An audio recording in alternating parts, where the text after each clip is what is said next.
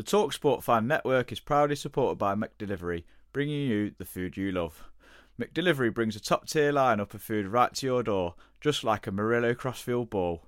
No matter the result, you'll always be winning with McDelivery. So the only thing left to say is, you win? Only via the app at participating restaurants. 18 plus rewards registration required. Points only on menu items. Delivery free in terms apply. See mcdonalds.com. The Talksport Fan Network is proudly teaming up with Free for Mental Health Awareness Week this year.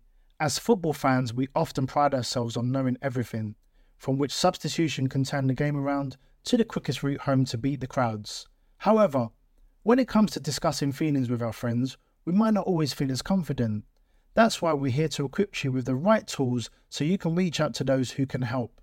If your mates are struggling, let them know that the Samaritans are free to call on 116 123. That's 116 123. They are there to listen without judgment or pressure 24 7, 365 days of the year.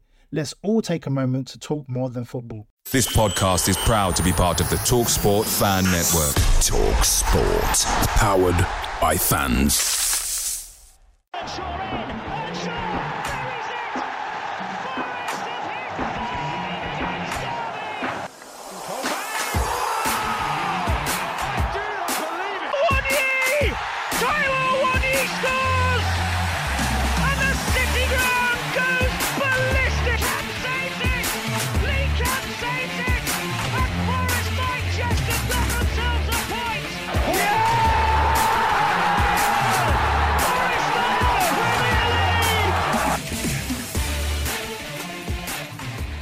Hello and welcome to this week's edition of Red Side of the Trent.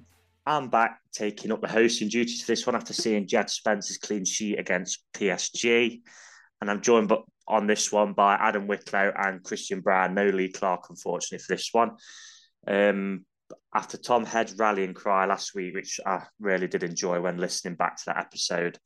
So, no game for Forest this week with the international break upon us, but which usually does divide a bit of a hindrance. But I know for me personally, and definitely for Forest, it has come at an ideal time.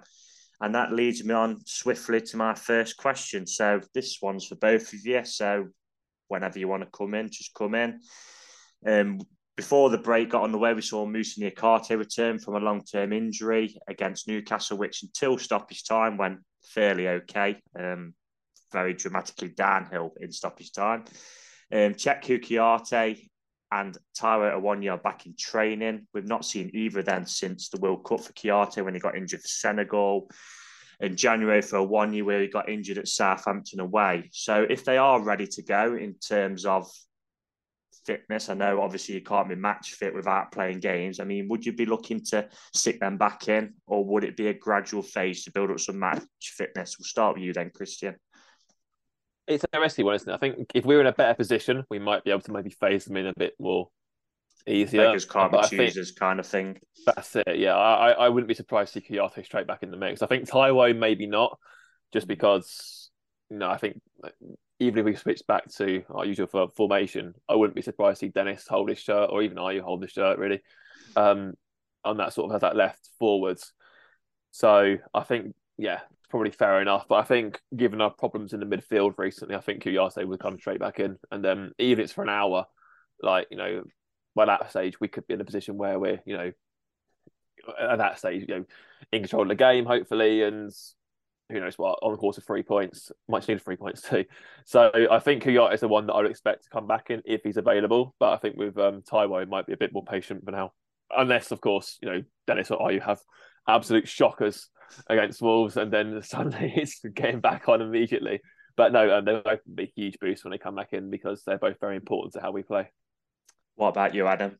It's such an unusual one, isn't it? Because I think Kouyaté is someone that is a battler. He's well experienced. I think someone mentioned, I think probably Tom mentioned about someone having the experience in the Premier League. He's got what over 300 appearances between Crystal Palace and West Ham, wasn't it? So you you definitely think he'd be amongst the squad. Whether he starts or not is is to be questioned because Steve Cooper seems to really favour Jonjo Shelvey at the moment, and that I'm I'm still a bit unsure about how he kind of fits in. Whether he fits in with someone that can run for him, whether that's a two or or, or a one. But I do think, yeah, I think uh, Christian's right about Awoniyi not maybe getting a start, but probably can come off the bench and cause a fair few problems against anyone really in this division. We know what kind of chaos he can can bring. Uh, and, and Emmanuel Dennis is kind of warranted keeping his shirt at the moment, and he kind of still works within that system of playing a wide striker, if you if you want to call it that, where he, him and Johnson can kind of drift, and White can kind of drift into that spot or whatever if you want to refer back to it. But I think it's it's a good headache to have, isn't it? I mean, when I don't think we've had a fully strength side this season at all. So, I mean, the first time Steve Cooper's probably going to have a major headache, but a nice one, I guess. You forgot he played for West Ham, Kouyaté. Um, glad you reminded me of that. Yeah, I think with the experience as well, something what is would be good to add is he's. I know for Palace he's been pretty much down at the bottom end of the table as well, so I'm sure he's aware of like all the furore in regards to being amongst the relegation battle, I guess. Um, you know, Jonjo Shelvey is something I said after the Fulham game where I thought he'd shown in that game enough to be in the team. I haven't really seen that ever since. I must, I must say. Um, I think if, to be honest, it, it, we've got to a point where really we're going to have to try and go back to basics as Cooper did earlier on the season. And to be honest, I, would be looking at Yates, Freuler, and Kouyaté as that middle three, just solidifying it. I think ever since Ryan Yates has not been in the side, Remo Freuler has massively suffered because I thought them two actually combined really well together with Yates's energy and Freuler's probably experience. So as you say, Adam, it gives um it gives Cooper some food for thought, that's for sure. But um, we'll have to see come Saturday who will be in there. Um, so before we come on to the the Wolves game with Wolves fancast. Um, let's address the elephant in the room, which is season cards or tickets if you're a football purist like myself. So, Forest announced the prices for the 23 24 season this week via email for those that are lucky enough this season to have season tickets. Um, like myself, um, there's still actually nothing official from the club on its official social media. So, that is a bit odd, I guess. But then again, I'm not sure if any season tickets are going to be made available for sale now that the, the main stand isn't going ahead. I, I, have no idea what's happening. So we'll just run quickly through some of the changes. So roughly a standard adult ticket, there's been about a 20% rise across the board I mean, the main issue, what I've read off Twitter, really seems to be remove the removal of the 18 to 23 year old bracket. So, for example, if you was 21 last season in A block, for example, would have been 150 pound a season ticket. Now you'd be paying 640 pound. So that that equates to a 490 pound increase, which works out at over 300 percent of a rise. Which, yeah, you know, there is the argument, obviously, of we've had it good for so long and you know all that but yeah that is a massive percentage of a rise i must say. I mean it's been the talk of twitter all week amongst the fan base. I mean every fan seems to have an opinion on it whether you've got a season ticket whether you've not. So with us being a fans podcast you know let's go through it with you guys. I'll start with you adam. What what do you make of it? I mean i I can't really speak for everyone's situation. Everyone's different, whether you're a senior or or or young or you're a young fan going with your dad or or even like a young adult kind of thing. So it's kind of I'm probably going to give you a politician's answer almost if you want to if you want to call it that. But I can't really speak for everyone. For for me personally, it wouldn't it doesn't it wouldn't be that bad if I was a season ticket holder. I'm fortunate to be a bronze member and still be able to go to games if I get if I get on the on the queue quick enough for, games or or I'm lucky enough to use someone's gold membership like Christians or someone can't go on the season card. Obviously, don't tell the club that. But um, uh, so so yeah, for, for me personally, it wouldn't wouldn't bother me. But I think you mentioned in the chat, Reese, it would have been better if they increased it slightly this season and then and then look to do it again for next season if we're staying up. The, I think the alarming thing is if if we go down, the club have said that it's going to probably stay. But like you say, if they've not kind of made it go live yet, are they kind of trying to suss things out and, and kind of test the waters well, and see what, it's, what the it's been is? emailed to everybody, so you know the obviously in pre-season there was a lot of furore wanting about the away memberships and they, they stood the the ground. To be yeah. fair to them on that, so I think I think the the obviously the the big one is is what they're doing to the young adults in in that mm. rise is ridiculous. I mean, like if you're an 18, 19, 20 year old, 21, you're either an apprentice or or you're a student majority of the time, and and or, or, if you're lucky enough to be able to afford that kind of thing, then then fair enough, you fell on your feet really well. But majority of the people, I'd say, and I mean I can't speak for everyone, but I, w- I would like to guess that they can't afford that kind of rise. Even like paying the whole thing off uh, in installments is still probably a lot of money for some of the for most of those people. But yeah, and I, I I'm not sure if I quite I'm not really like seeing the people saying like, oh, if you can't afford it, don't buy it, or cut back on all these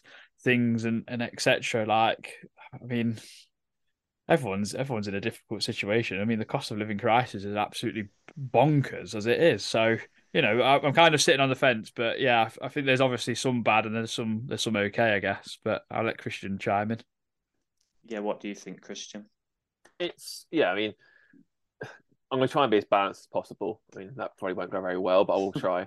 I mean, on the face of it, I mean, assuming Forest stay in the Premier League, I think it will be the third cheapest season ticket in the country. I've which on second the fa- on here, just Brentford below, but you might be right. Yeah, yeah, yeah. So on the face of that, that's like that. Obviously, that is very good. However, there's a very big however. What I mean, like Adam touched upon it, it's absolutely insanity to expect people to pay those prices we go down. Like, I mean, if I, think what Leeds have done is very sensible. With it. Leeds have announced a rise on their season tickets for this year, but they've said that you know if we get relegated, you'll get money back and it will revert back to this year's prices, which I think is relatively fair enough. You know, obviously, you're not going to pay top whack to watch likely Plymouth and Preston, as you know, we, as we keep saying, it's always those two teams, isn't it? A two piece. Always um, Preston, always Preston. No one really likes Preston, but it is a fair point. I mean, like you know, you're not you're not dining at the top table anymore. It seems a bit unfair to expect people to pay that. The issue, I mean, so on the face of it, yes, I think I don't think it's particularly unreasonable to have the rises that they are.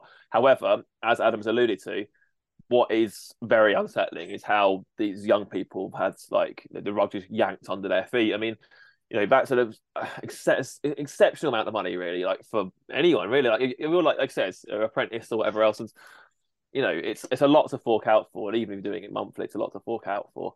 And yeah so I, I really have a lot of sympathy for those between 18 and 23 especially those who like I mean obviously if you're 23 going into this season you're in the last year you kind of expect you know going into it you're going to be mm-hmm. like okay we got the rise this year. Okay make the most of my last year sort of thing. But for those who are like you know 20 or whatever. And you know going into their third year at university and you know are lucky enough to have a season ticket at Forest and may have been for some time for example you know gone with you know the classic family route and then obviously gone with their mates or you know staying with their family etc etc and yeah ask them to shell out that much. It just seems very very yeah it's it's a, it leaves a bad taste really. And um yeah I don't think it's good. Like you know we've been through a lot of crap this football club over the last year. All these people, like you know, this is probably their first year being in the Premier League for most of these young people. To expect them to pay for their nose that is wrong. And yeah, again, like Adam alluded to, some of the fucking honking Tory, you know, I'm what's it? I'm alright, Jack takes that we've heard are just fucking appalling. Like there's a complete lack of empathy. Like just because it was shit for you doesn't mean it has to be shit for everyone else. It doesn't work like that. So yeah, I do have a lot of sympathy for those uh, younger people, and hopefully the club can do something about it and resolve it. But as you touched upon with the away membership, it doesn't really seem likely. Yeah, I must say I've kind of turned to a little bit of a socialist apology the last year or so. but um, yeah, I saw that Brian Clough clip the other day where he's like, you know, I work hard, so I have a nice house and have a nice car, and I believe other people who work hard should have nice things as well. And that's exactly I, it. And like, yeah. it's, it's, silly as well that most of the people who are like are saying like, you know, they start from from their ivory towers, like you know, for like in their mid thirties or mid forties, etc. They've got like mortgages and stuff to pay. Like more often than not, they worship at the altar of Brian Clough, and Brian Clough was, you know, a staunch socialist. So it's like, very at odds with what he believed with. It's a very hypocritical thing with it. Well, then again, this is why people say don't mix for football and politics. Yeah. But by and large, I, I, yeah, I mean, the be all and end all is that young people have been shafted. The club shouldn't have done it. On, however, that aside, it's a very big. However, I don't think the rise is a particularly unexpected or out of line. Yeah, I mean, I'm very much with that stance. Don't mix football and politics. But as you grow older, as I have, you just realise they can't really be separated. They just, you know, it just happens. Um, there will be people out there who even say having a poppy on your shirt nowadays is political. So, you know, it always does fall in line with things, unfortunately. I think, as always, I think, you know, we've said this on the pod, haven't we? I mean, I think this is pretty much across the whole fan base. Forest communication with the fans is pretty poor. I think that's something as good as, you know, this regime has been for what they've done over last year. The, the communication with the fans hasn't ever really been too good. I guess uh, these are just some of the points that I put down. You can kind of look at it as um, you know, inflation's about 10% into it at the minute, and yet Forest are putting it up 20%. So if you if they would have con- kind of gone in line with inflation, you might have said, well, fair enough, you know, go on, Christian. I, I just find it very interesting that the club made a note of saying again, like, oh, after even after dialogue with the Nottingham Forest supporters trust that we're just going to completely ignore everything they said. And again, like I said, I, I actually dug up the clip on Twitter like a year ago uh, when after the Bournemouth debacle where you know you had Forest fans stranded at you know, Dean Court or the Vitality, yeah, whatever it's called these days, yeah. at like three or four o'clock, and the, the club supporters trust just like like basically throwing the issue up in the end, up in the air, and walking away from it, hoping it lands somewhere and having to deal with it then. And a year on, they're still just completely as fucking inept as they were then. You know, just like I said at the time, until you have a supporters trust that hold the club to account and don't roll over for them, and actually put out stuff, actually put out statements to go, we don't, we do not agree with this in any way, shape, or form. We think the club's acting in a bad way. Then you won't get a supporters trust that the club respects or even acknowledges. They're just pushovers, and that's why I, I it's, it's, it's embarrassing, really. Like you know, obviously we don't want this to be a negative pod because we've got a big big thing like, coming up uh, the last final straight of the season we need to everyone behind behind the team. But you know we talk about Forest being on and off the pitch as the new podcast you know much like the um bit like the office isn't it? Like oh you're still thinking the bad news aren't you? And you know, we're not, are we? You know, we don't have like hot water, hot water in the toilet around the city ground. We don't have a supporters trust that holds things to account. Like okay, yeah, we've got a very ambitious um, board and owner who you know want to spend big, and fair play to them for that. And like you know, it's something we're eternally grateful for because they've gotten out of some mess that was stuck in for twenty three years. But you know, just because things are good doesn't mean you can't also want things to be good in other areas as well. And you know, I think that's where some people fall down on this. I, I see some people sort of say like, oh, you know, like uh, you're attacking the club or you're attacking the owners if you say things like season ticket prices are unjust or and that's not the case at all. Like we just want things that are fairer for people. We want like you know facilities that people can use. It's still a good building a brand new spanking stand as and when if it happens. But was that going to have cold water as well in the main stands? like you know there are these are problems. Like even like we said before, the side of the Trent end. Just someone get, get a fucking jet jet wash down, just spray it. I don't care the club doesn't. Just do it. Like come on. like it's just small things like that that just you know they go a long way, don't they? They go a massive long way. Like even the seats, like the seats towards like you know where they've gone pink from years in the sun. Just is it does it, does it take that much? Just make them a coat of red? Like you know we're not asking for like you to sign Mbappe. We just want some nicer out environment. You, like, you just you yeah. just want you just want them to care for the for the club and like yeah, look after it, it and yeah, make it as good as I, it possibly can. Which, which, yeah, I get they care with their bank budget. I get they care with their checkbook and um, they care with the signings they put on the pitch. That's fine, fair enough. But you know, it, it goes beyond the eleven Forest players that pull on a red shirt and run out every three o'clock every Saturday. I still which, think it. Fair, go on. Go on, Adam. I still think it's a bit balmy that how much people are paying to sit in the main stand. When one, we want to knock it down and rebuild, and two, it's it is a bloody tin shed in it. Let's face it. Yeah, what I think shed though. Yeah, great tin shed, but yeah, that's some, the main stand. Yeah, get some great atmosphere. I mean, I'm of that opinion. I mean, I'd love to see a brand spanking new stand, but having sat in there for cup games and that, um, you can get some great atmospheres in there. I sat in there for when we beat Derby in the League Cup and that. And with it being that little tin shed, you can get a really good atmosphere in there. And I mean, the ownership had done some good things to the ground. I mean, I remember them painting the stanchions at the back of the Bridgford stand like a new shade of red, and everyone like loved it on Twitter. And as we said, like then little things go a long way. I remember even the tunnel now, the tunnel, yeah, the tunnel. as we're going to come on to, I mean, they put. I remember the first season. I think they took over. They had all brand new advertising boards. They obviously put all the trophies um, on the advertising boards. They had the brand new um, top banner of the Brian Clough stand.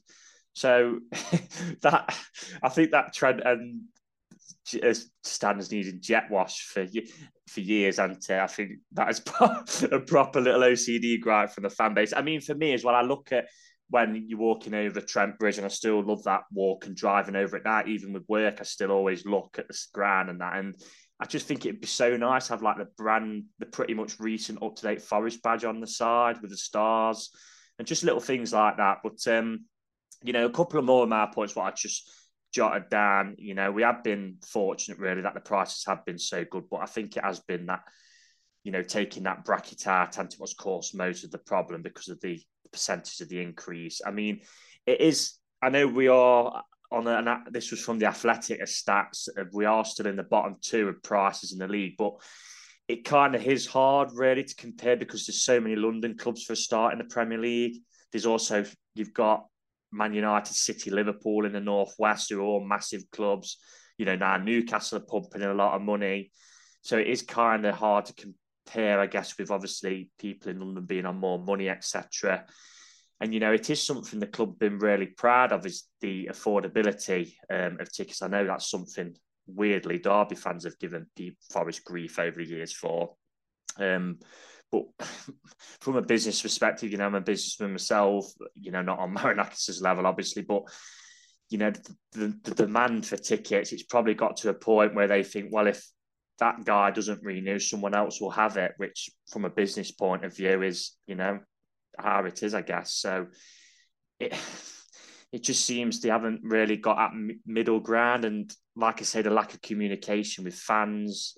Um, I, I, I generally think if they'd have put it up in line with inflation for adults, so ten percent, so that would have been that would have been about forty five quid, I think, on my season ticket, and also kept that eighteen to twenty three brackets, and maybe put ten percent inflation on that, which would have probably took it up, you know, or even put it up one fifty to two hundred, for example.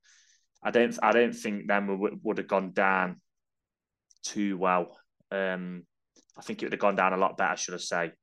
But um, I'm not sure whether that's um, a circle the club can square. But we'll we'll see um, over the next week or so, I guess. Because me and you, Christian, said that it wouldn't surprise me if they did do a U turn on it. Because, like we've said, there is actually nothing official on social media in terms of an article or anything. It's just been emailed to season ticket holders. So we did we did do a Twitter poll on this, um, which was pretty much level for all the three options, which was do you agree with the changes? Yes, no, some yes, some no. Um, so that's the way it goes. But there was a few people who sent in uh, some replies. So I read them out. So Mark, it would be much easier to take if the club were ran like a Premier League club elsewhere. Zero sponsorship income, millions wasted on unsuitable players, no sense of strategy in medium and long term, no transparency on new stand.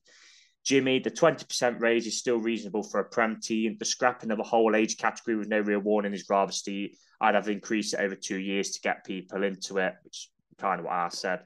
Uh, John, season ticket prices have been kept low by successive owners for most of this century once promoted, there was always going to be a readjustment with an eye on FFP should we go down. I'm surprised it didn't happen last year. I feel for those suffering most, but this is reality.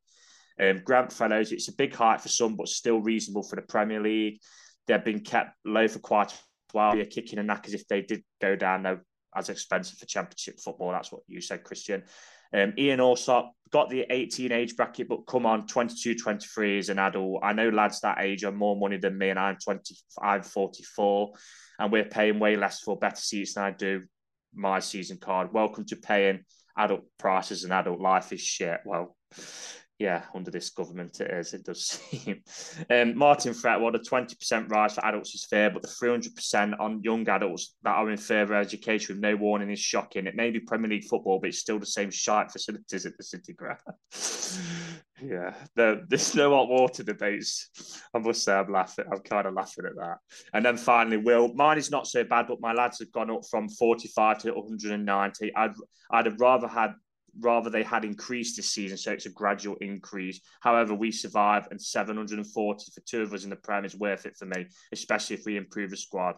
And then he also put, however, we aren't going down, aren't we? Well, fingers crossed. I hope we're not because we all want to stay at this level, don't we? So The Talksport Fan Network is proudly teaming up with Free for Mental Health Awareness Week this year.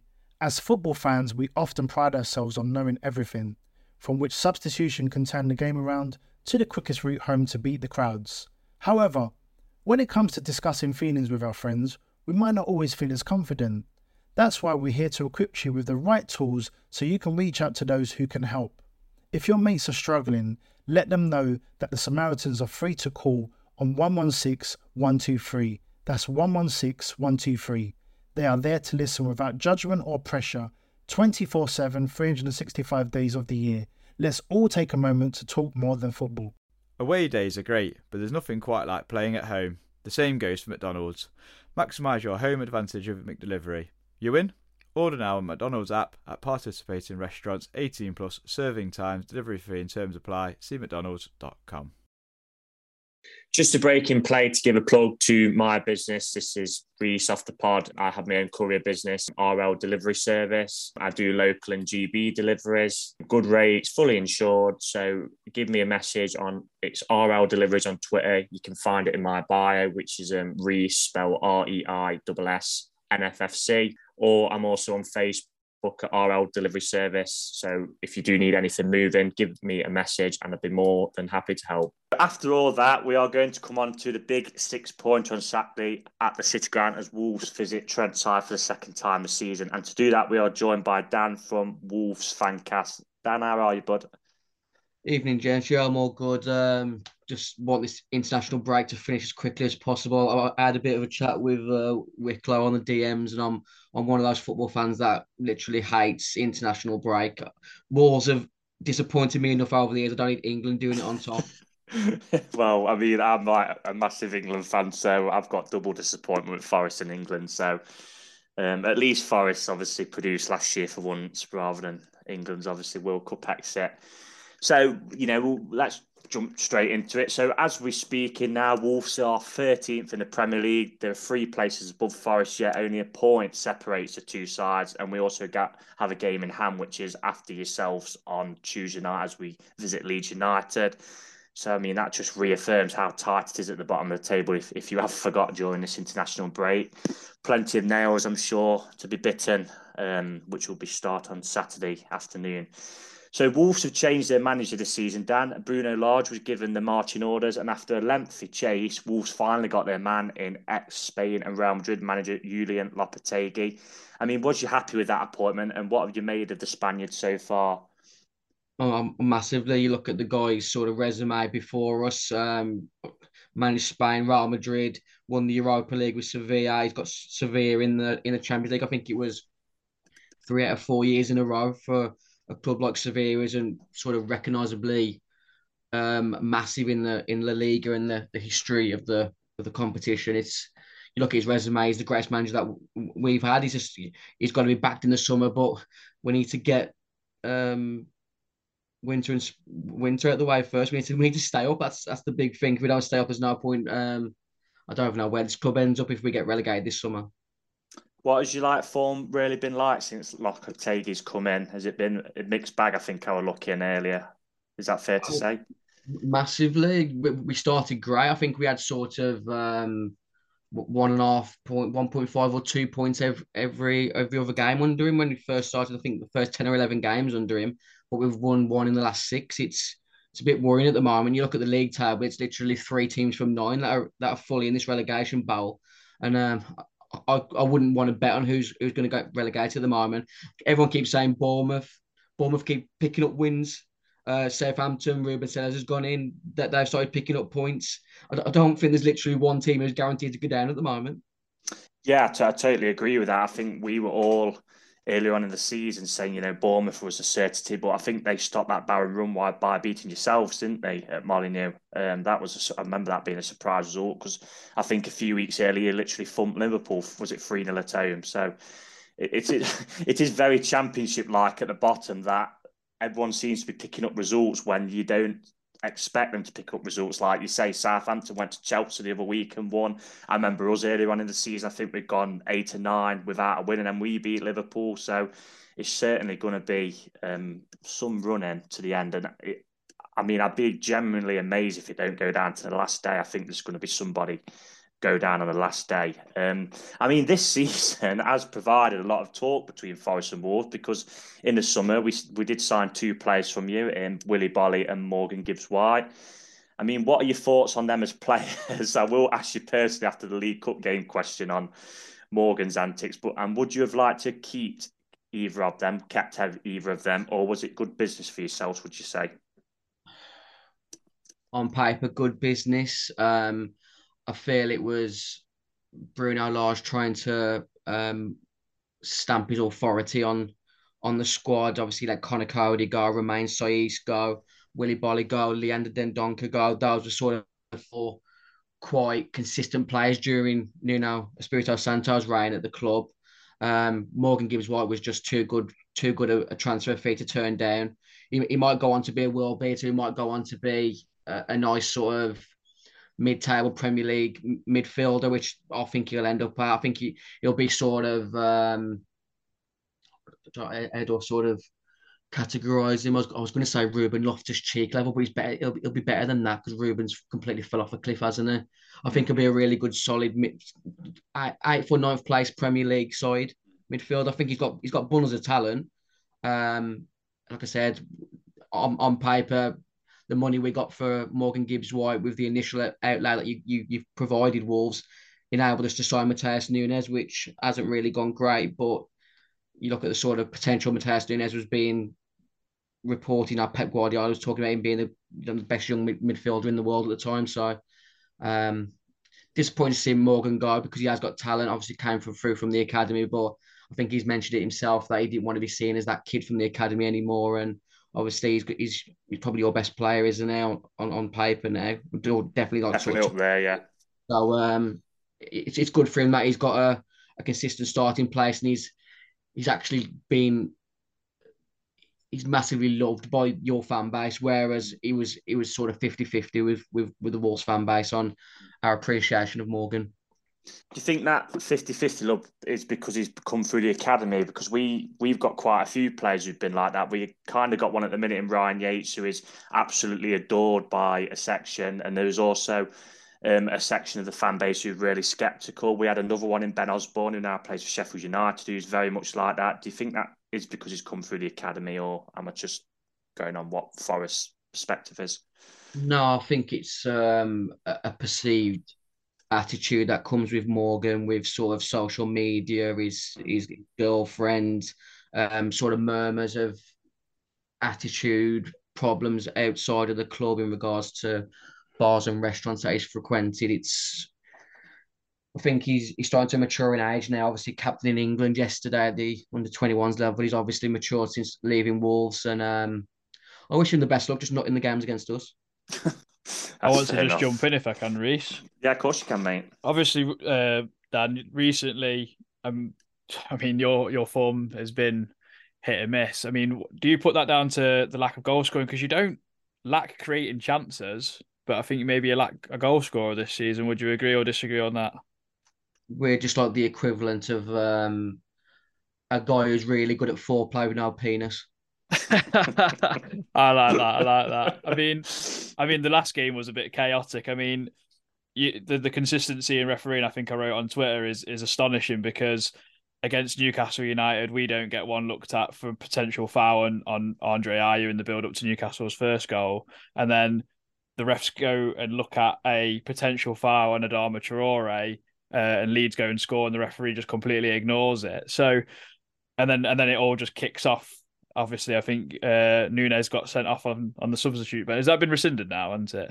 Rescinded, yeah. It's just a it's just a catalogue of embarrassments from the from the referee at the moment. Both of our clubs are in a victim mentality at the moment. We we both need to get out of that because you know it's, it's still eleven. You like to think it's eleven versus eleven most weeks, but you sort of look at the, goals that we conceded against Leeds. Doesn't matter how bad the refereeing was. It's you, have got to look at yourselves first and get it right. Um, I'm, I can't really work out how the refs are going to play this game next weekend because refs hate both of our clubs apparently on paper. Yeah, we both complained, haven't we?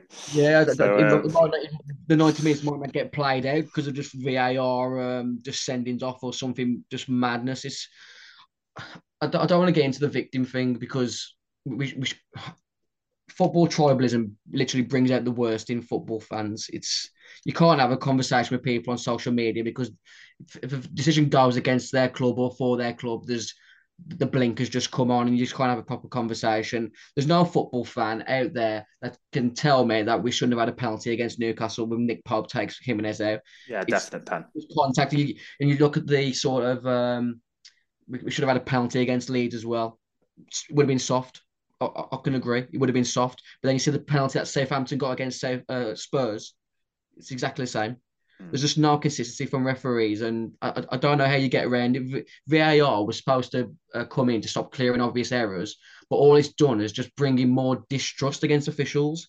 Every football fan wants every single second of the game played with VAR in in sort of effect to, to help their team the majority of football fans, 99% of the time, would accept a referee getting a a, a, a, a small margin decision wrong. But VAR now it's just it's just it's brought more distrust. We, I don't know about you guys on your channel, but the majority of our episodes now we're speaking about VAR. It's we don't even talk about football anymore. Yeah, it has talking... been recently, hasn't it? yeah, yeah, we we talk about referees and VAR pretty much every week. Um, you know, we had one early on in the season against Brentford where their player ran Dean Henderson, literally Henderson, I think, brushed his sock. Their player then took it round him and put it wide. He didn't even appeal yet. The VAR got involved and told the referee to go to the screen, and they gave a penalty when we was we was pretty comfortable in that game, and it changed the game. Um, we we have been like you said, we obviously had a mention there with the Ayew foul last week, which Forest put a bit of a spiteful post on social media, but we're the same as you on this pod. We have to look at ourselves because we we're literally leaving people unmarked in the box and the scoring, so you can't really keep on blaming referees from that. But um, so like you say, it will be interesting um, this Saturday because I, I do sense it being a bit tasty, to be honest, with obviously the bit of um, commotion between us, what's happened in the season. Did you want to add anything, Christian? Yeah, just quickly on um, it's you mentioned obviously about you know, the lack of goals at Wolves. It just seems to be obviously a big problem. But am I right in saying that you know you spent probably combined seventy million pounds on Guedes and Fabio Silva, neither of whom at the club anymore? So do you have any like major issues about like the club's recruitment strategy? Because it doesn't seem. I mean, obviously, I know I get a lot of flack for signing anyone and everyone, but equally, it doesn't exactly seem to be that good at Wolves either. No, but I think you sort of look at our January recruitment, and you, and you can see that with sort of shifted the goalpost from the the Jorge Mendes merry-go-round that Wolves have been on for the last four or five years. Um, Fabio Silva, I still think could go on to be a, a, good Premier League level striker. He's only 20 years old. He's, he's in good form for PSV at the moment. Gonzalo Guedes, in my opinion, was um, blackmailed into coming to Wolves by Jorge Mendes. It's he, he, he clearly didn't want to join the club. It, it, when he did like there was a bit of an unveiling of um, Gonzalo Guedes where the sort of cameras followed him around our training ground on the day that he arrived, and Jorge Mendes made the comment of this movie's three years in the making, and that for me was just it's it's took him three years to blackmail Gonzalo Guedes to join in Wolves. You could see from the moment that he came, he just didn't want to be there.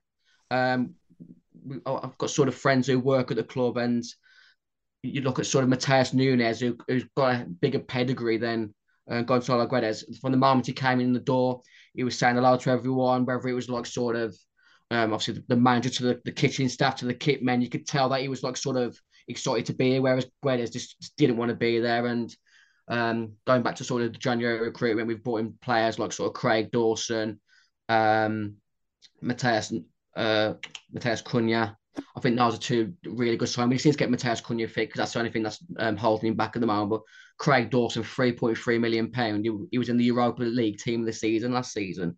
It's it's shrewd business where in previous years with Mendes at the helm, we, we wouldn't have even sort of approached. Anything to add on that, Christian? Or... No, that's it's, no. Very, I mean, it's, it's, it's, very interesting. Like, you know, I think you you're right about Dawson, but it sort of seemed like making amends for letting someone like Coady go for example. Or Boly, like, does, yeah, and Boly, because it, it does seem like, like that's the thing with manager, though, isn't it? Like one manager goes out the door and his rubbish is someone else's gold, for example, and it's it's always that sort of sliding doors moment at times. Like I'm pretty sure. Came sort of obviously Bruno Lage um, had an okay last season last season for Wolves. We, we finished tenth in the end, but we was in the sort of running for top four up until sort of end of February. Um, so obviously the summer came, and I feel like the manager is supposed to be the one at the club, isn't he? Like Sir Alex Ferguson made all the big decisions at uh, Man United back in the day. It felt like this summer, um, the, the ownership, the board decided, right, we're going to let Bruno Lage take this club forward. This is what he wants. This is what we're going to we're going to back him with. He wants these players gone. He wants Matheus Nunes. He wants blah blah blah. But it just felt like Bruno Lage was just out of his depth, and that's why we've we've had to sort of gamble massively on recruitment in January because we, we can't afford to to get relegated, a bit like a lot of other teams in the battle. we have got, ah, you've been talking, it does seem like a bit of similarities between our clubs because we also had the Jorge Mendes um, influence for a couple of seasons, or I'm not sure if he still has any influence at all. And we, you know, we signed we signed a lad out of Benfica's academy for 13 million, who we all rated actually on this podcast, but it didn't work out. He ended up going pretty much as far as I'm aware, on a free transfer, or Olympiacos paid a bit of money for him. And I remember we had a Greek player, um, was it Tachtsidis or something like that, who apparently, according to an article, just did not want to come to Forest and was basically in tears that he had to come to England. He never ever played a game, and I think he plays for Lecce in Italy now. Um, last time I had a look, but you boys have um, João Teixeira Yeah, point. he never played for us as well. Ironically, he, yeah. He, he, had unbelievable talent, but mm. another one that just didn't seem to want yeah. to play. Yeah, it does seem like, to be fair, the, the guy we're talking about, João Carvalho, it did start quite well for him, but then it, with changing manager and that, it just didn't ended up working, but we're not going to go down that route again anyway. Um, as I said to you in the intro, to you coming on, Dan, this is Wolves' second visit to the City Ground this season. But back in October at Molineux in the reverse fixture, it was a tale of guess what? Yeah, VAR and two penalties, one scored by Ruben Neves and one missed by Brennan Johnson for us, seeing you come out as 1 0 winners. That was after a Twitter post from Forest before the game showing Emmanuel Dennis playing with some Wolves pups titled It's Playtime. Yeah, I haven't forgotten about that. Leading to Wolves' nice little back one of playtime's over response after the game, which I did actually quite find quite funny to be honest. I mean, um, did you did you see that post before the game and what did you make of it? And and also what did you actually make of that game as a whole? Because I went to the game and I just thought it was two real poor sides struggling massively at the time. Yeah, it, it was clear that. Um, in, in regards to the post, you just, as a sort of uh, opposition team, you, if you ever needed any fuel, it was just print that off and put it on the dressing room wall, which I think. Um, I think was, did, didn't he? I think it was mentioned after the game that Ruben Neves posted it in that in like the club's WhatsApp group. Yeah. Um, yeah, awful game. Two teams that were just low on confidence. Forest away from Armour the dog shit. Yeah, Sorry, that's agree. Dog, no, we agree. We do agree. Home, completely different kettle of fish. Um, obviously, we just recently sacked Bruno Lage. I think. I think we had Steve Davis yeah. in caretaker yeah. manager at the time. But like you said, two two poor teams. Um, we sort of just brought in Diego Costa because we were just were struggling on goals. Um, Raul Jimenez was uh, crowbarring his way into Mexico's World Cup team at the time, even though he was clearly about four percent fit. It was a bit of a joke situation at the time. Um, yeah, game was poor. Two two penalty decisions. Still don't understand why Morgan didn't take that penalty for you guys on that day because it was just, you know, he surely must back himself from any sort of set piece. He's got that good of a, a technique and um, yeah, obviously Jose Sá beat Brennan Johnson at that moment, and we took the three points, which hopefully will do us well at the end of the season. Yeah, to be fair, Johnson is our penalty taker. He he has took a few since then. He scored against Blackburn. Um, I'm sure he scored another. I'm trying to think of the game. Can you guys? He got one against Bournemouth, but that was before the Wolves game. Yeah, did he? I'm sure he scored another one after Blackburn. Oh, obviously, did he take one? No, I'm, I can not He's off the shootout. Yeah, yeah, yeah. But um, yeah, I can. So that's obviously why Johnson took it. Um, you know, it was a good, it was a, you know, pretty good height, wasn't it, for Jose Sá, and he parried it away annoyingly for us. But um, I am sorry on this next question because it is a really long introduction. But fast forward a few months, and the look of the draw would see us and Wolves meet at the City Ground in the Carabao Cup quarter-finals. And we took that we took the lead in that game through ex Wolves man Willy Boly, um, who I'm sure you guys respected for not celebrating before Raul Jimenez equalised for yourselves. No extra time in the League Cup nowadays, so it was straight to penalties. Surridge and surprisingly Ruben Neves both missing before Freuler, Podence, Worrall and Nunes all scored. Then the chaos started as Morgan Gibbs White just about managed to score his penalty before winding up Wolves' as away end by putting his fingers in his ears. Matheus Cunha then did the exact same, as did Jack Colback, before youngster Joseph Hodge had his effort saved by Dean Henderson to see us win the tie. I mean, it sparked wild celebrations for us and a full on brawl on the pitch after we reached our first semi final in over 30 years. Um, both clubs were fined, although slightly more due to this is quoting significantly higher responsibility according to the FA in the instance. So take it away, Dan and just go through that night as a whole? Uh, tasty.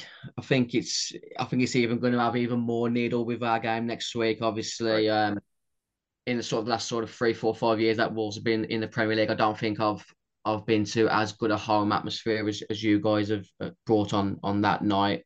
I feel like without trying to be too disparaging to you guys, it feels like the majority of your home games is a bit like a championship team playing a Premier League side in an FA Cup game.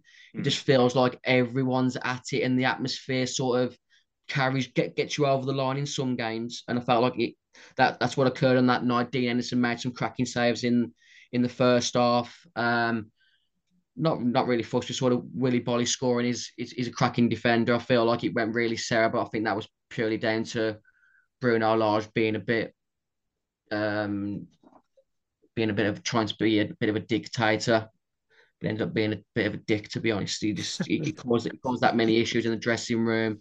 Standards of uh, this is a quote that standards slipped as a club. We weren't even um, fulfilling thorough um, medicals of players. Obviously, we signed the German uh, Austrian striker Sasa Kalajdzic from Germany. Um, and his ACL went on his debut, and apparently that was because we hadn't carried out a thorough medical of him even with previous history of ACLs occurring. It's just it's just really poor for a, a multi-million pound company, ever mind a football club, to be so so um just rookie about the way they went fit about things. Um yeah, the game was tasty. We probably should have won it over the 90 minutes, I think. Um, you might disagree. Um, no, I agree with you. No, I agree with you. Morgan Gibbs White got um, a, lot of dogs abuse. Um, some of it probably warranted, a lot of it probably not. But I feel that's just the relationship between him and him and the Wolves fans now. I've not got any sort of um, negativity towards Morgan. Um, good player. He's he's gonna he'll go on to do better things than he would at Wolves. And um, fortunately for Morgan and you guys, he got the the upper hand on that on that night. I've I've just tried to find who the referee is out for Saturday, and I can't quite find any information. But I'm pretty sure there's going to be a few bet builders going on for yellow cards because I do expect it to go to be a little bit tasty and feisty, which is I think is good, and I think it works. For, it probably worked for both sides, but maybe as maybe a little bit more because I do think Wolves are the side that are the prettier of the two teams in, when you look at it on paper. I mean, you've got a lot of Portuguese flair and, and that sort of thing, but that's not to say that they can't give it back. Someone like João Moutinho, I expect to stick a boot in here and there. So it's definitely going to set up for a good game. Would you say that suits you or, or not really? I think you look at the sort of the opening maybe 15 to 20 minutes of the cup game because the atmosphere was like really intense. I felt like that gave your guys a bit more energy. I think we sort of struggled to get out of our sort of 18 to, to 30 yards in in, this, in that first little period. I felt I felt Wolves really struggled to get into the game, but once we gained control possession wise, I just thought like we we dominated the game without really um, testing Henderson in in the second half. In the first half, he made a really massive save from Hwang Hee-chan, obviously a one on one from Raul Jimenez. Um, I, I, feel we should have had a penalty for on Matheus Nunes, guys, but I'm sure you'll disagree. Some of you will probably bring up that maybe a Adama Traore felled uh, Renan Lodi in the in the build up, but I'm not I'm not here to flipping talk about that part. um, I, I, I, thought we should have won the, won the game in the 90. Um, Henderson was better than Jose Sa in the penalty shootout. You look at Morgan Gibbs White's penalty in that shootout. Jose Sá's got to be saving it for That- me. That's why he doesn't take them, Dan, because they're shit. Minutes on that time, didn't he? Doesn't matter how it hits the net as long as it hits the net. Oh, you did the same thing in the playoffs that missed, thankfully, Oh, for us. yeah. So, you know. I mean, that's another similarity, isn't it? Medicals. We we signed a player in the summer, um, Omar Richards from Bayern Munich, and he, after training for a few days, felt some discomfort in his leg, and it um, turned out to be that apparently had broken his leg and it not been picked up on a medical, which didn't go down well. I, I think with the owner who just splashed um, 10 several million. on them. Yeah, and he's never he's never played for us. Omar Richards, more like Yeah. oh hard Richards. How can you, Yeah, how can you be talking about a break, broken leg and not realise? Well, I've I've no idea. Um, he's still never he's still not played for us. Bless him. Um, Forest were very discreet in that summer because we posted pictures of him training because we was after another left back. Um, so people didn't bump the price up because obviously we didn't have anyone else at left back then. So um, yeah, um, moving on anyway. But I mean, I'm not sure how much you have watched this season, Dan, um, overall. But I mean, what have you made of Forest? And if you could have one player from us to play for Wolves, I mean, who would you go for? Um, Morgan Gibbs White. no, no, I, I I, can't, say him. I'd have Willy Boly back. I just he- he's a sort of centre half. I feel like we've we've missed at times this season. He's he's big, he's strong, he's experienced. He, he does the basics right, which I think like for the majority of this season defensively we haven't done the basics right enough. Um, I still don't think I, I don't know what Morgan Gibbs White's best position is, and it- it's just it's just never worked in any formation that Wolves have attempted to play him in. Well, the funny th- thing about Boly is he started off for us and he did look not fit and he was struggling a little bit. But then once he did get match fit, he was really good. And probably until he got injured annoyingly at Fulham, he was probably our best centre back. Um, and if he was fit, he would have definitely stayed in the team and he would have he would have been starting Saturday. So um, yeah, he definitely them type of defenders. I know, like yourselves, have got Craig Dawson, as you were saying, for a few million and that. When they're really experienced at this level, they can be vital. I'm quite surprised, really, that yourselves. I know Lage had his say, didn't you, like you said, but I'm quite surprised as well. West Ham actually let Dawson go to a team who's going to be random, unless you read all these reports in the media that West Ham actually don't realise they're in a relegation battle. So, yeah, that's the- um, The situation with Craig Dawson was he's he's still got family based in the Midlands, and when he played Mm. at West Brom, West and he was Brom. actually- Yeah, yeah, he was intent on moving back north fair enough. to his family. Um, yeah, West Ham don't seem to be acknowledging how, how deep they're in this situation. Still think a lot of their squad they've got their eyes focused on um, the, the Conference League. Yeah, winning that. Yeah. they'll, they'll just think they'll somehow just the points will appear in, on, on their tally in the league, which I feel like they're, they're similar to a lot of teams down the bottom that don't, that don't score enough goals. Jarrod Bowen hasn't really hit the heights this season, has he? No, he's not. That's why, obviously, for he's not been in the England squad recently. So, following on from that, I mean, who would you say for those? This is for more our fan base. Who who would you say is Wolves' key player? And are there any players you'd expect for this particular game to really excel? I mean, the, the key players that I'd, I'd be looking at, obviously, Ruben Neves is our is our talisman captain. He's likely to leave at the end of the season. Who he's going to end up at, I, I have no idea at the moment. Um, I think the the main key player, if he starts on on Saturday, will be Matheus Cunha. He he makes us tick on a different level from a, an attacking point of view. He's really good at linking up play. Um, and we just we look a completely different team when when he starts games. Um, so you said Nunes is available this weekend now, because so that's been overturned. You said, didn't it? Because I did originally thought did have him as suspended. So Johnny's suspended, isn't he, for this game? So, I mean, how would you expect yourselves to line up against us in terms of formation and personnel? I mean, I- I'd hope he goes for a sort of a 4-2-2-2 formation, gets quite quite narrow and building up patterns and play in the middle of the pitch. I, don't really, it's just not worked with um, Wolves having out and out wingers for maybe two, two or three seasons now since since Raul Jimenez had that horrific head injury. We just haven't been that side for for out and out wingers. We've got, we've got two amazing out and out wingers, Pedro Neto and Adama Traore, but we just don't get enough bodies in the box to to cause teams problems. So I just want us to be a bit narrow. I'd like sort of um, Matheus Nunes and uh, Pablo Sarabia just in behind uh, Matheus Cunha and, and Raul Jimenez on Saturday. Neves and Lemina just in front of the defence to keep us a bit uh, sturdier there. Right, I'm going to hand it over to you then, Adam. Um, I believe you've got a question and a little quiz for I've, us. I've uh, obviously went on your podcast earlier in the season, Dan, and, and you did a, a quiz with us. So I've gotten for something similar. So I've got a game from the 9th of March 2013. Uh, it was the last time Forest beat Wolves at home in a league game. It was a free one, yeah. Um, and obviously, in turn, I would like people to That name. was one of the worst away days that I've had in in, in, in watching Wolves. Well, you you might win this Was- one then. Was your was Dean Saunders your manager then? Yeah. So basically, um, there was a bit of a Wolves um old school. I was going to say firm firm gathering that day.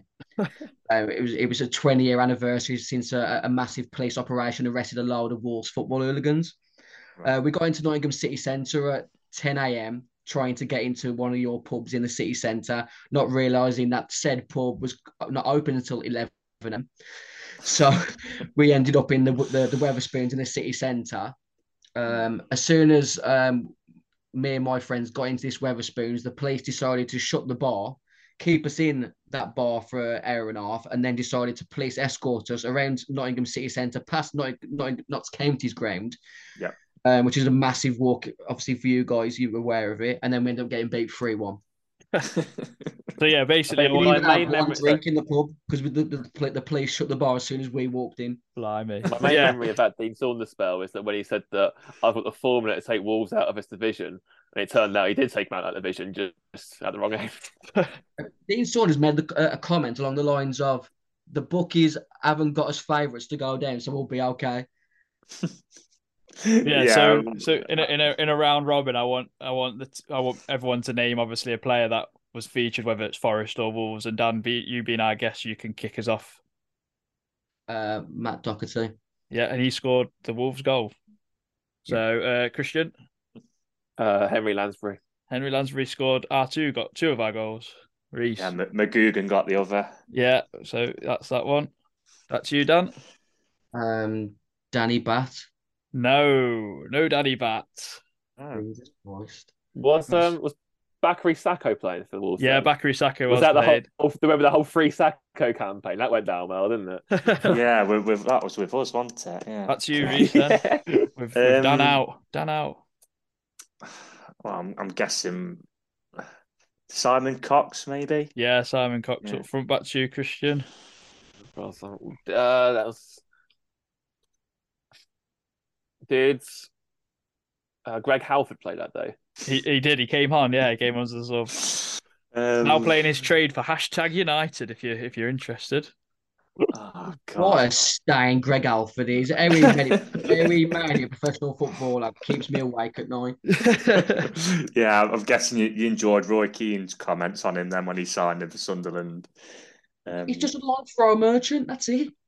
We, we actually He played played, him up everywhere front. for He played up Forest, yeah, he- front for a bit. But For the us. He he worked at for a bit as in well. goal. yeah. He's actually quite decent. yeah, he's, he's, he, Billy Davies played him up front, and I think he. I remember him scoring a few goals for us. Um, Leeds and Bolton, I think he scored.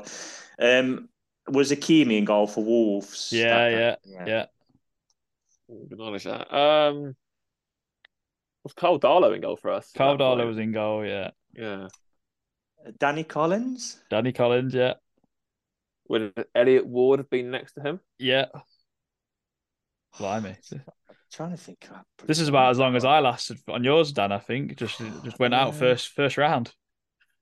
There are a Um, few names that I'm thinking of around that Yeah, of time. I'm going to try and get some of. Wolves ones. Did Nouha Dicko play? No, you're out. No. So Christian, get one and you won. Uh, did Billy Sharp play?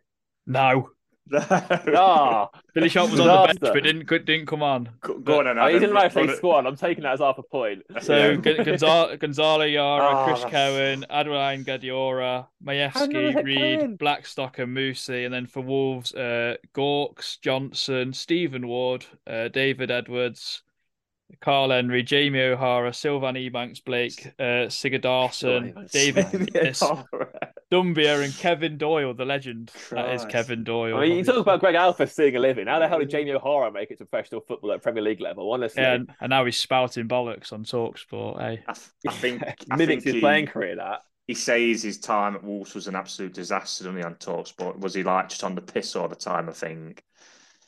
So, like I said, just just just stain. Just it came, it came with like a massive wage bill. I think he turned up to training in like a red Ferrari or a Porsche. Obviously, he was married to Danielle Lloyd at the time, and just just did not fit the the ethos of Wolverhampton Wanderers. That guy, same as Roger Johnson. right, finally to round it off with you, Dan. I mean, can I get a? Are you going to the game on Saturday? I am, yeah. Um, safe trip there and back, but that's all the look I'm going to give to you. But can I get a prediction for for the game from you? The majority, I'm talking a high percentage of my away games following Wolves this season have finished one all, and I'm going on the fence with a one all. Right, that's fair enough. Would you be happy with that? Would you be happy with that result next week? Mm. Would you be happy with that result?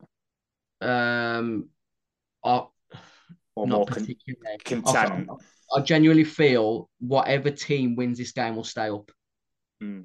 Yeah, I mean, we we've all said it's like you said earlier with our home form. I know we we've lost that unbeaten run now, but we've been so poor away that we're literally relying on his home form, and we, from our perspective, really do need to win this game because we're six into without a win on, now. the, on the back of defeats, both teams need to get back Yeah. on winning. I think momentum's a massive thing for this game. Yeah, it's a, yeah, it's a bit, it's a massive, massive game. Um, right, I'd just like to thank you, mate, for coming on. Really appreciate you coming on, and as I say, safe trip home and safe trip there to the ground and that. And I hope you enjoy your day aside from hopefully Yeah. not getting a result off us. But um, yeah, thanks for coming on, Dan. Appreciate it. No problem, lads. I mean, I'll be. I'm actually staying over in Nottingham that night. So if we do win, please, Nottingham City, uh, Nottingham City, Nottingham City Forest supporters, please don't knock me out after the game. I'm just trying to enjoy my. I'm sure you'll be getting some handshakes if you do beat us from the other side of the Trent in Notts County because um, they're not fans of us. So um, I'm sure there'll be a few of them congratulating. you still if you going? win. Yeah, they're in a massive National League title race with Wrexham, where I think they're both going to get over 100 points, but only one of them's actually going to go up as champions, which is That's cute. um, yeah. it is cute. It is cute. Nice one, Dan. Thank you very much. Cheers, for mate. on. Thank you. Okay. care. Right, finally, to round off the pod for this week, it's prediction time for the game we've just covered with Dan from the Wolves Fancast. I mean, as we've said, make no mistake about it, it does have the potential to, to define our season, this result. So, without further ado, let's take it away, guys.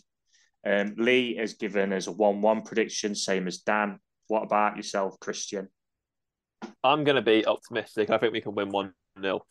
I think that, you know, uh, there is a lot. I know, obviously, on the face of it, there's a lot of things to say here that could be contradictory, but I'll go for it anyway. Although over the last six games, I don't think even the most tipped spectacle Forest fan would say there are three worst teams of Forest in the league over the last six games. Thankfully for us, it's obviously over the course of the season. I think the international breaks come at a great time for us. Um, there are a lot of positives for me. I mean, obviously, even Niakhaté going to Senegal, I know a lot of people were worried about that, but the fact he's going out there and getting minutes is good for Forest. He comes back a bit more sharper and a bit more match fit. That can be a good thing for us. You know, obviously, uh, we saw Aurier took a little bit, even like players that aren't playing, like you know, Williams even got run out for Wales, for example. So it's it's all good for the club. So I'm pretty, I'm coming back from a confident mood after the international break. I think I played. Johnson's got a well earned rest. I mean, Rob Page can fuck off. He's a glorified PE teacher. He can moan all he wants. Like it's bit better as far as I couldn't care less. It benefits us that Johnson didn't go, and that's that. Um, so yeah, I think we're actually coming into this in a good shape. Obviously, we've got Taiwo coming back as well, Kouyaté coming back as well. You know, it, it's good. There's a bit of positivity about it. And I think there was something that Lee said in the last part about Newcastle, which actually sort of stuck me a little bit. Like, I know obviously the goal was a bit of a gift, but that Newcastle defence to break down has been so so tough for many many teams. We found a way to score past them, and we'll play much more worse teams uh, defensively for Newcastle at home and away this season. So we have to take confidence from these small things, and I think that we will win the game one 0 I think it'll be a physical, hard fought battle. I think they'll. I think Adam was right. Said earlier there'll be a lot of yellow cards. The referee will be very busy. Um, there could be like a, a, several flare ups, God knows where. But I think we'll come out the other side of a one 0 win, and yeah. So I'm going to be positive. I'm going to say that we'll look at the other table. I mean, knowing Forest like we'll win one 0 and everyone else beneath us will still win as well. We'll still be like two points clear. But that's we can only do what we can do. We can control what we can control. So yeah, I'm going to be positive and say one 0 Forest. Nice, Adam.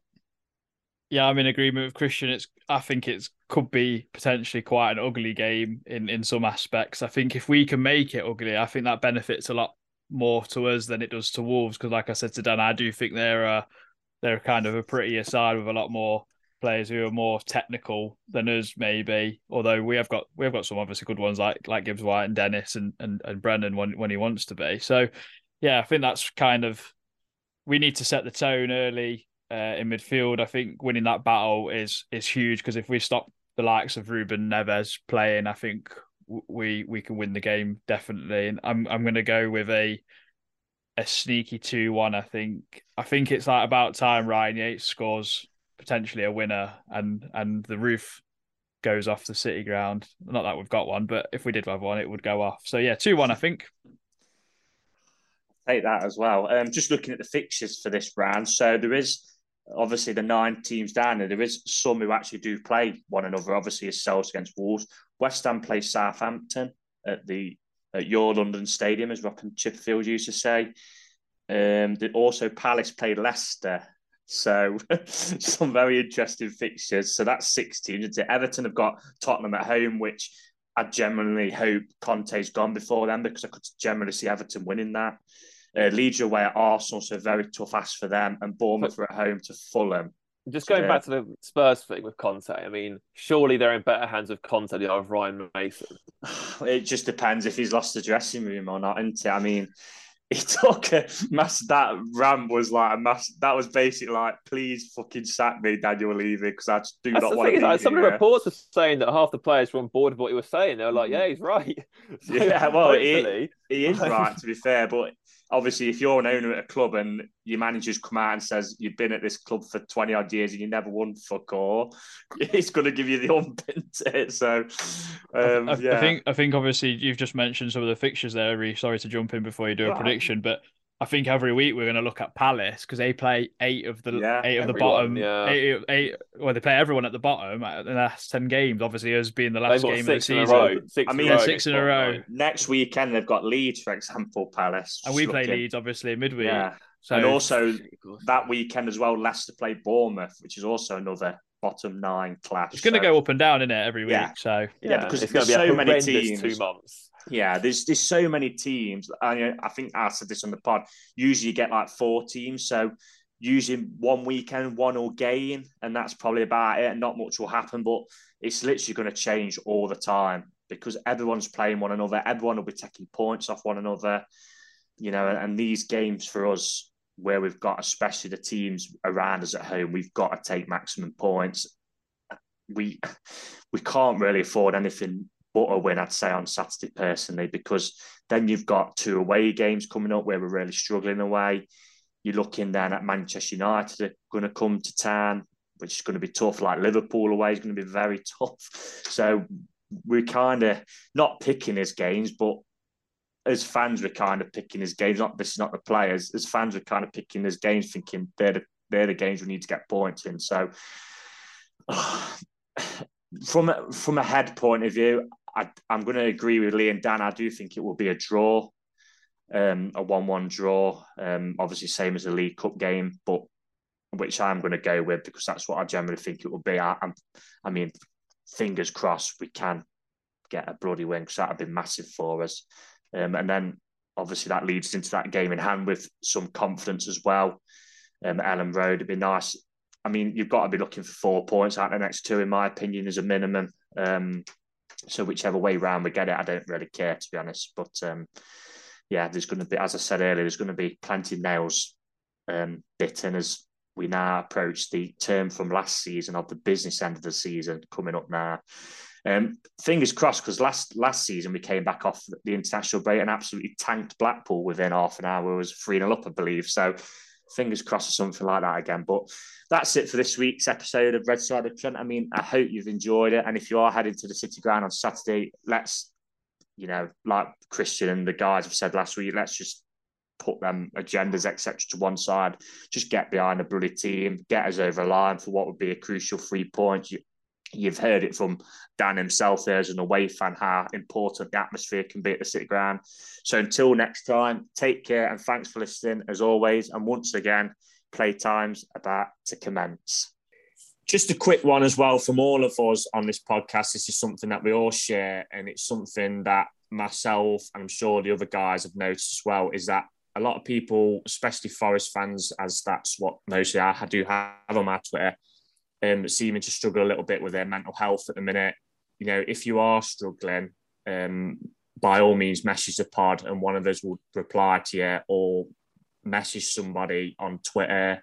You know, use the Forest timeline with the hashtag, or just to make sure you talk to somebody rather than doing anything silly. Um, there is plenty of options out there. You know, if you also want to talk to someone in confidence, there's you know charities like Mind who will help you. Um, but just make sure you just talk to somebody rather than you know doing anything silly. I think that's um, an important message to relay um, to anybody who listens to the pod who might be struggling at this time.